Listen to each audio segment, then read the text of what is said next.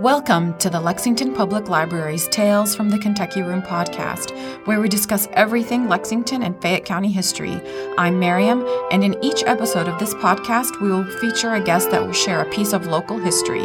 So thank you for tuning in and enjoy. Good day, everybody. Thank you for joining us for our Kentucky Room podcast. Today we have Dr. Jonathan Coleman. Jonathan Coleman was raised in Eastern Kentucky and moved to Lexington in 2007 to begin his graduate work in history. He was named the James Still Fellow at the University of Kentucky and received his doctorate in 2014. Jonathan Coleman often lectures on queer history and was a consultant for the Kentucky LGBT Heritage Initiative funded by the National Park Service. In 2014, Coleman, along with the artist Robert Morgan, founded the Faulkner Morgan Archive with the goal to collect, preserve, and promote the LGBTQ history of Kentucky.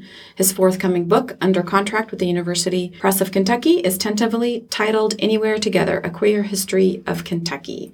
Welcome, Dr. Coleman. Oh, well, thank you for having me. It's uh, pleasure to be here. All right. And, and today he's going to be talking about the Faulkner Morgan Pagan Babies Archive, which is going to be exhibited at the Lexington Public Library in May. Right. Um, yeah. We're so excited about it. We're excited to have the archive exhibited for our customers. Can you just tell us a little bit about the archive and how it came to be? Sure. So the archive began in 2014. That was a busy year for me. Got my PhD, started an archive. Wow. Um, Lazy. I know. Well, sometimes. Uh, I would call it more procrastination. No. Uh, and uh, the archive started um, out of a great year. Mm-hmm. Uh, Lexington was just coming out of a pivotal year yes. for LGBTQ history um, Transylvania University had mounted a show called I'll Be Your Mirror, mm-hmm. um, 100 Years of Lexington's Queer Community, mm-hmm. which Bob Morgan had curated.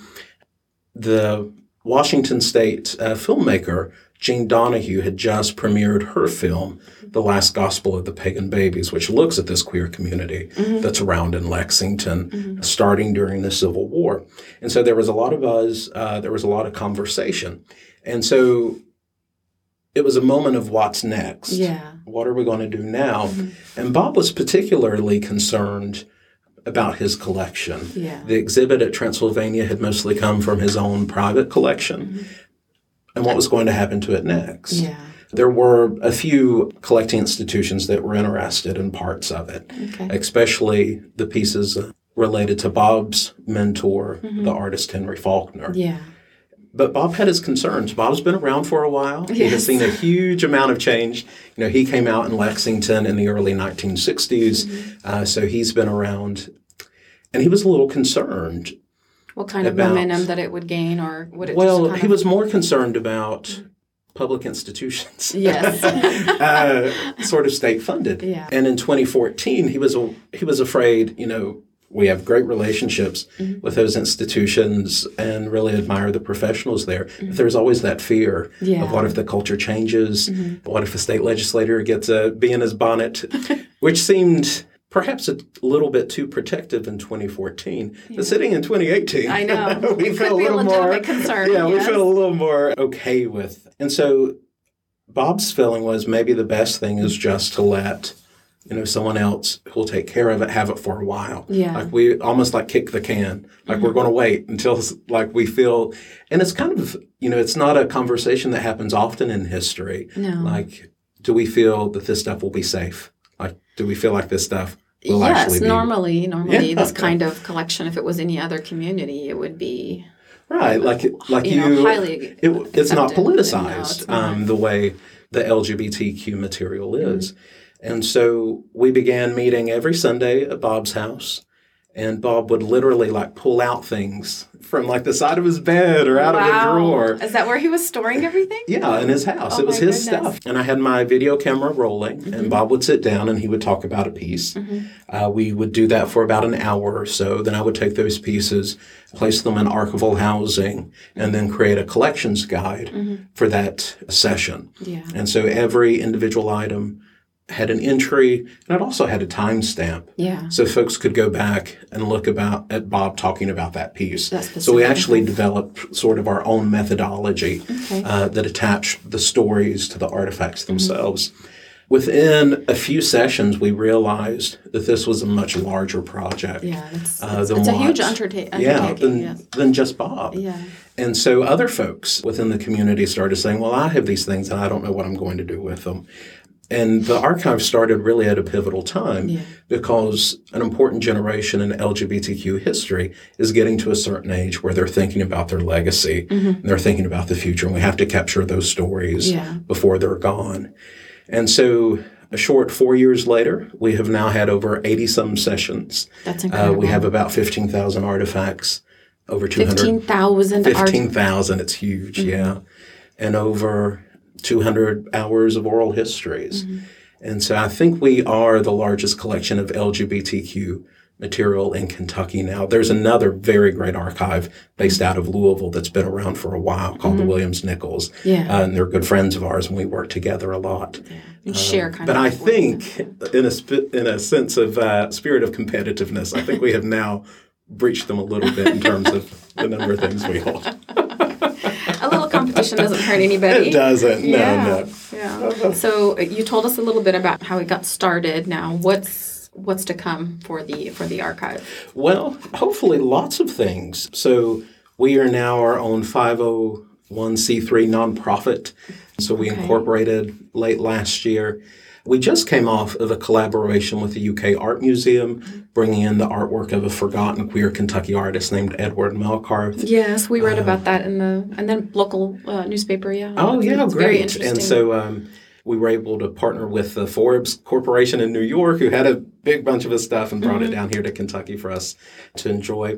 And so we're getting ready to switch gears, and our next collaboration is, of course, with the Lexington Public Library. Awesome. Uh, starting in May, we're working together to bring out an exhibit called "Out in Plain Sight." Mm-hmm. Uh, Lexington's LGBTQ places.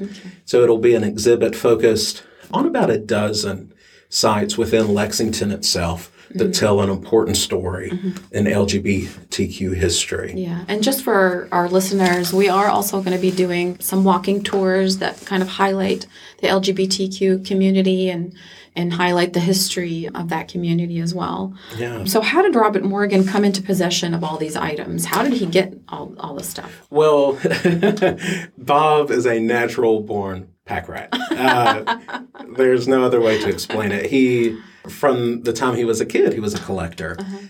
And Uh-huh. Yes, let's it- call him a collector, not a pack both work. Uh, and so it even is reflected in his art. Like he makes these assemblages of things that he's collected. A lot of times, other people would say it's trash, it's junk, right? It has to be thrown away.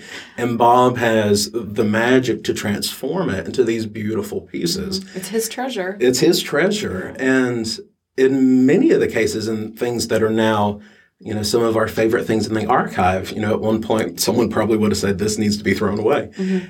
And so it comes from various places.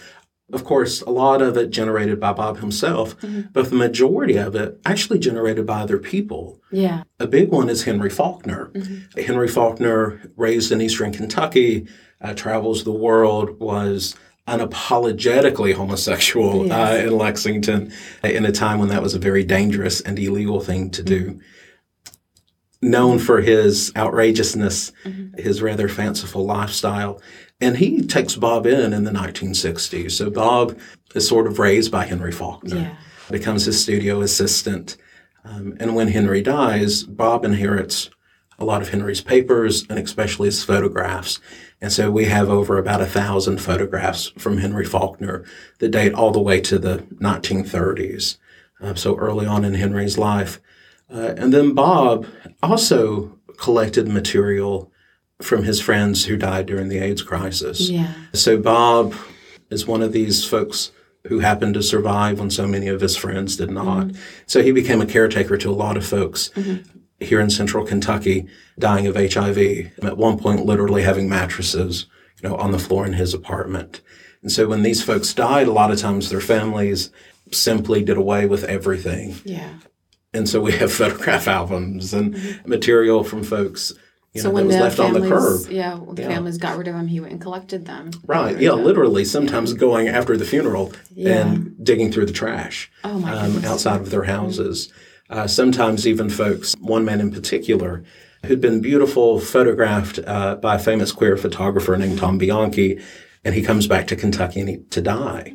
Uh, and he gives Bob these photograph albums because he knew when he died, his family would throw them away. And so while Bob has been the force behind that collection, the collection itself is much larger than Bob's story. It encapsulates the lives of um, multiple generations of queer folks.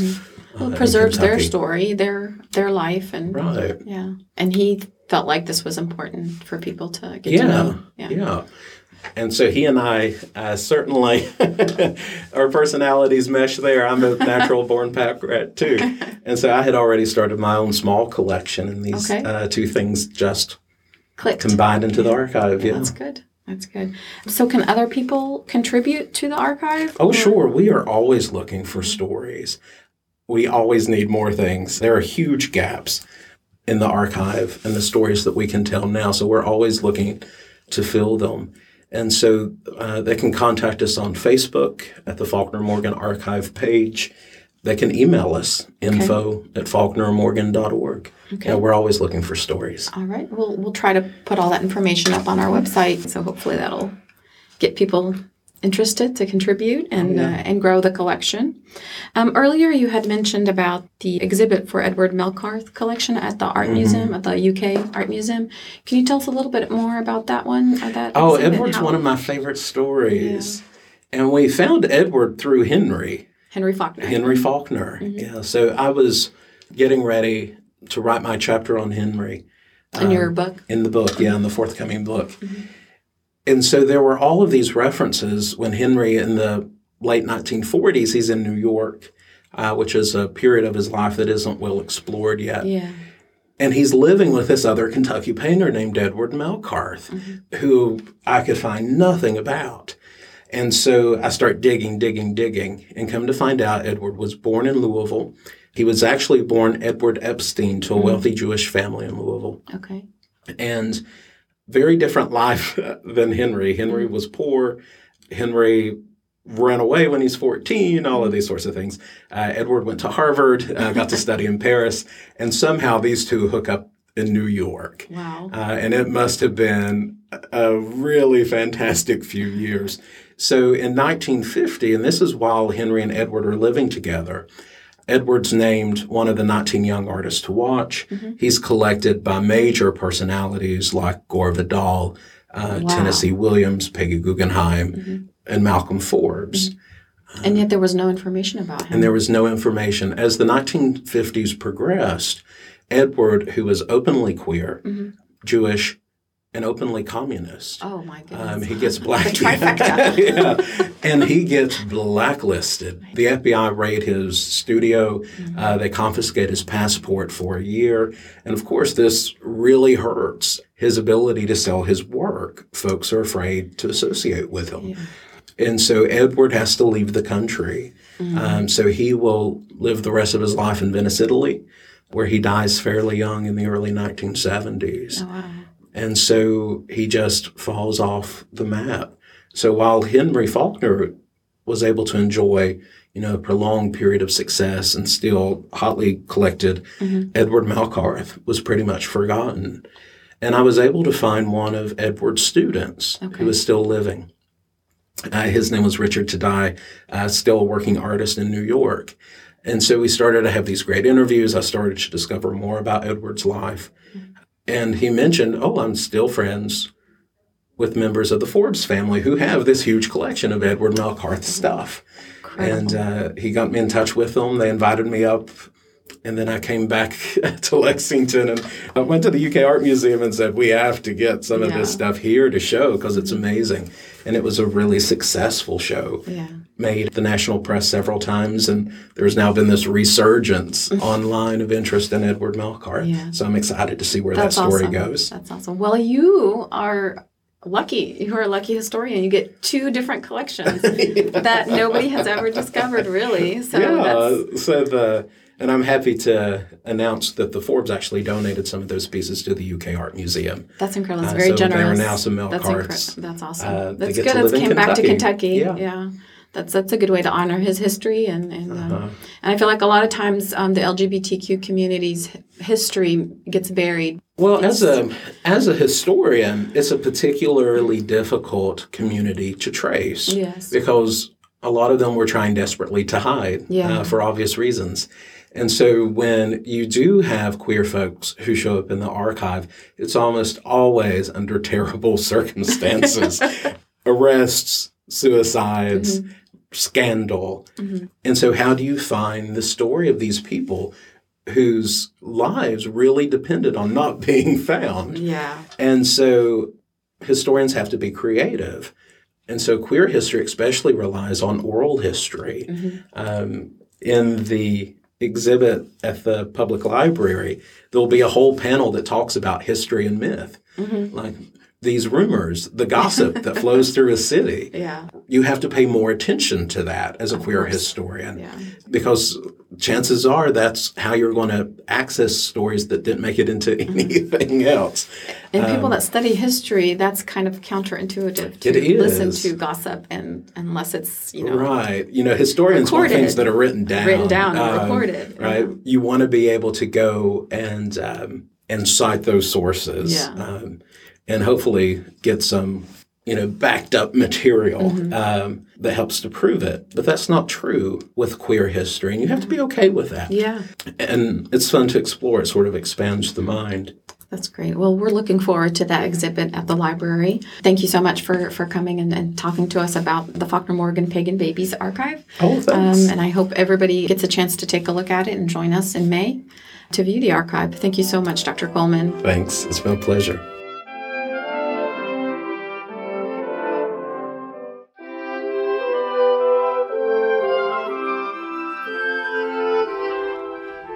Thanks for listening to Tales from the Kentucky Room, a podcast brought to you by the Central Library's Kentucky Room staff at the Lexington Public Library.